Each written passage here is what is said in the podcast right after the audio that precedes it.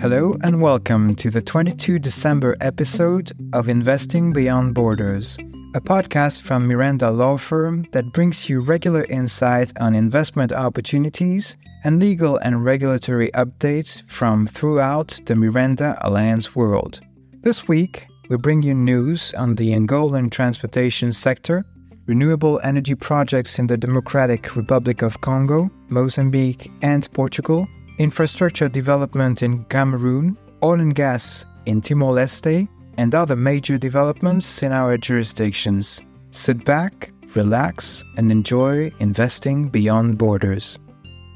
We start this week's episode with news that the African Development Bank is drawing up a $1 billion plan for the rehabilitation of 12 African hydroelectric plants.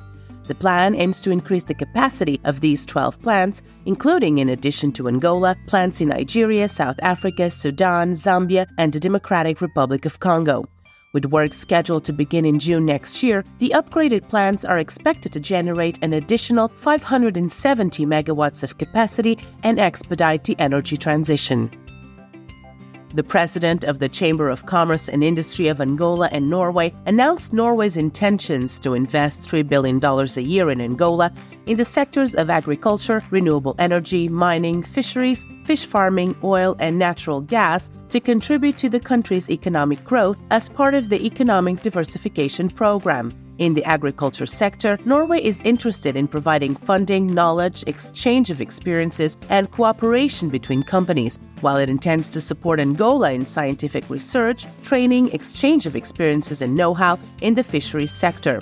Norwegian companies in the hydrocarbon sector are interested in cooperating with the country in the upstream segment to increase current levels of oil production. Regarding the mining sector, Norway can support Angola in raising the levels of exploration and production of diamonds, iron, phosphate, copper, gold, manganese, and other mineral resources. In terms of renewable energies, the Norwegians can also contribute to increasing power output to produce renewable energy within the scope of the solar and wind energy programs planned by the executive the Port of Lobito and Africa Global Logistics signed a contract for the operation of the Angolan Port Company's multipurpose terminal, a deal in which the International Logistics Company receives operating rights for 20 years upon immediate payment of $80 million to the Angolan state and commits to make investments of $100 million over the two decades of the concession. The contract provides for the rights to use and operate the terminal, the safeguarding of the jobs of the professionals assigned to the terminal, the implementation of a training plan with a view to training Angolan employees, and the insertion of national, middle, and senior managers into different areas of the concession structure.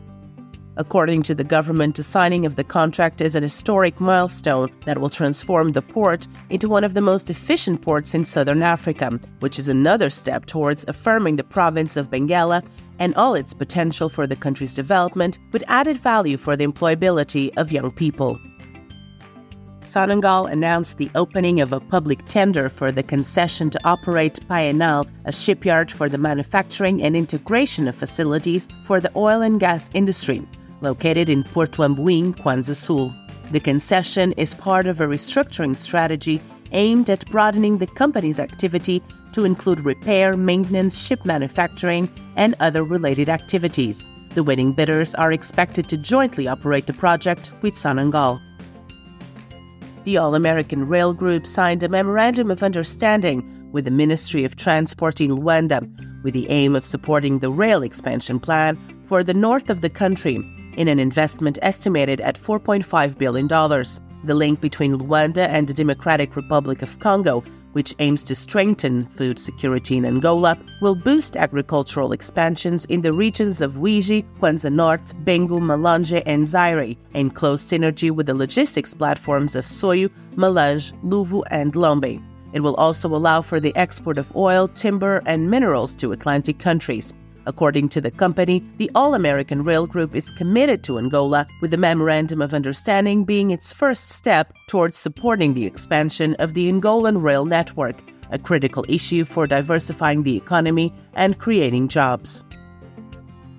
The African Development Bank has approved 696.4 million US dollars in financing for Burundi and Tanzania to proceed with phase 2 of the joint Tanzania-Burundi Democratic Republic of Congo standard gauge railway project, which aims to build 651 kilometers on the Tanzania-Burundi railway line, a key component of the broader effort to enhance transportation and trade links in the East African region.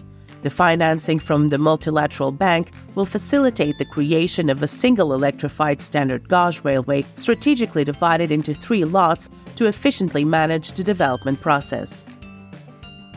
A solar energy project is to be developed in the Democratic Republic of Congo as part of the International Solar Alliance's first pilot project under its Global Solar Facility, a financing vehicle bolstered by payment guarantees insurance, and investment funds, which aims to mitigate project risks, provide technical assistance to address regulatory gaps, reduce currency risks, and resolve contractual and financial uncertainties in the solar energy sector. In collaboration with Nuru, a solar power company in the DRC, the project aims to develop and construct 15 megawatts of solar metro grid capacity across three provinces in the eastern Congo, providing electricity to around 28,000 households and businesses. The Republic of the Congo will benefit from a World Bank development financing operation of 80 million US dollars, which supports the country's reforms to strengthen revenue mobilization and public financial management and improve the conditions for inclusive and sustainable growth.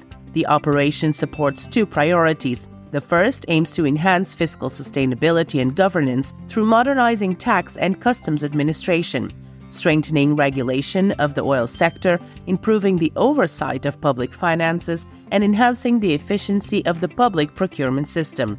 The second focuses on supporting economic diversification and inclusion through an improved business environment, social protection for the most vulnerable populations, and improved access to electricity and essential services like health and education. Cameroon is planning to allocate 508 billion Central African francs from the state budget to roadworks in 2024. If adopted by Parliament, the budget will enable ongoing roadworks to be continued and new roads to be built and rehabilitated, increasing the country's road network. According to the Ministry of Public Works, the projects scheduled to start in 2024 include the Lolabe Port of Kribi Campo Expressway and the bridge over the River Ntem between Rio Campo in Equatorial Guinea and Campo in Cameroon. Besides the amount derived from the state budget, Cameroon was also granted a 48 billion Central African franc loan from the African Development Bank for the construction of the bridge over the River Ntem, the natural border between Cameroon and Equatorial Guinea. Linking Campo in Cameroon to Rio Campo in Equatorial Guinea, the construction of this infrastructure will, on the one hand, improve the service level of the transport logistics chain on the Yaoundé Bata Libreville corridor, and on the other, contribute to the emergence of an industrial port hub in the area between the deepwater port of Kribi in Cameroon and that of Bata in Equatorial Guinea. The implementation of the project, which is expected to increase the volume of trade between the two countries, is scheduled to start in December 2023 with completion in November 2028. Meanwhile, Equatorial Guinea is making a move to negotiate its accession to the Organization for Economic Cooperation and Development, OECD. Meeting at the Foreign Ministry headquarters in Paris, Ambassador Carmelo Novono Nica and OECD representative Marcellus Coglioni have begun talks on the possible integration of the Republic of Equatorial Guinea into the Organization for Economic Cooperation and Development. The OECD representative described this first meeting as fruitful and anticipates that the forthcoming negotiations between Equatorial Guinea and the OECD will be successful. Cote d'Ivoire's VTC sector is about to receive a boosting investment of over 300 million US dollars. For Yango, the Pan African digital platform operating in Cote d'Ivoire, this investment is designed to prepare partners and customers for success while enabling partners as entrepreneurs to develop their businesses. According to the company, the investment will create jobs for the company's local transport partners and income opportunities for their drivers, ensuring affordable, safe, and convenient transport for thousands of passengers across the country. Mozambique signed a 5 billion US dollar hydro project deal with the EDF-led consortium to build the new Mphanda Nkuwa hydropower project to be built along the Zambezi River in the Tete province. The dam and hydropower plant will generate 1500 megawatts of power in the first phase, providing low-cost electricity to the southern African country and helping position it as a regional exporter of clean renewable energy. The winning consortium led by EDF which consists of Total Energies and Sumitomo Corporation, is the majority shareholder with a 70% stake in the venture, while Mozambique's power utility EDM and Hydroelectrica da Cahora Bassa will take the remaining 30%. According to the World Bank's Climate and Development Report for Mozambique, recently released by the institution, Mozambique will require an investment of 37.2 billion US dollars to achieve climate resilience. It also stated that inaction would have a higher cost to the country. However, the expected revenues from sales of liquefied natural gas will increase the sustainability of the country's debt and could generate significant budgetary room to shore up investments in adaptation and infrastructure resilient to climate change, even though these revenues are only expected after 2030. In addition, the International Finance Corporation recognizes the increasingly important role of the private sector in helping Mozambique face the challenges of climate change and in supporting the country's growth and transition to a low carbon economy, adding that the Mozambican executive has shown a solid commitment to climate action. The UK's most senior representative for trade and investment in Africa, John Humphrey, led a high level conversation with the UK Strategic Business Group in Mozambique. The meeting, supported by Absa Bank, brought together high level representatives of British companies in Mozambique, such as Globeleq, Vodafone, Gemfields, Arc Power, Intertek, Maragra Sugar, Kenmare, Altona Minerals, and Lloyd's Register, and the Mozambican government to discuss, among other things, the Economic Acceleration Package. The event allowed for the challenges and opportunities of the Mozambican market to be identified, as well as presenting solutions for more fruitful engagement between the private sector and the government. It is worth noting that trade between the two countries grew by 92 million US dollars between June 2022 and June 2023, representing an increase of around 32% compared to the previous period. Portugal is the seventh most attractive country in the world for investments in renewable energy, moving up three places from the previous ranking, according to a study by consultancy firm EY. The position achieved is in the standardized index that takes into account each country's GDP, with Portugal overtaking countries such as Spain, France, Germany, and the United Kingdom. The country has risen three places compared to the 2022 ranking due to the greater ambition set out in the revision of the National Energy and Climate Plan. According to EY, Portugal has stood out not only for the ambitious goals represented in the National Energy and Climate Plan, but also for its ability to implement them, of which an excellent example is the recent record of six days in a row where generation from renewable sources exceeded the consumption need of the entire country. In São Tomé Príncipe, the African Development Bank Group is extending 17.4 billion US dollars in grants to boost the national budget and enhance public service delivery as part of the economic response to support public finance and energy sector reforms following several external shocks. The sum will be received evenly over 2023 and 2024 under the Fiscal Sustainability and Economic Resilience Program approved on the 1st of December, which has two goals. The first is to enhance domestic revenue public expenditure efficiency, and debt transparency. The second targets greater accountability in the energy sector, better corporate governance, and the rollout of new incentives for private investment.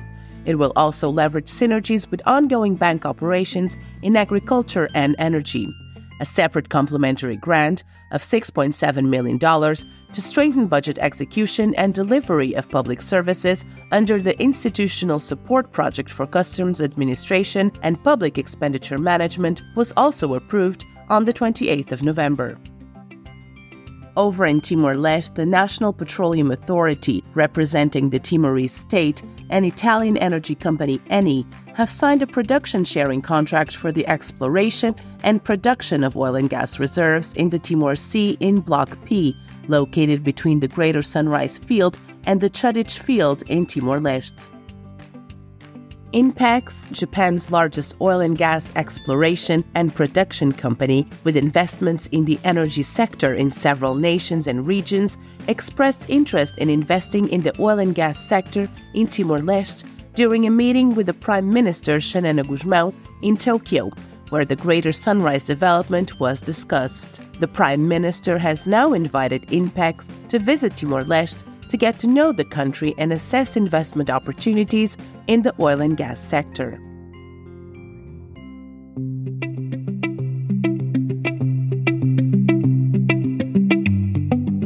We hope you've enjoyed this episode of Investing Beyond Borders.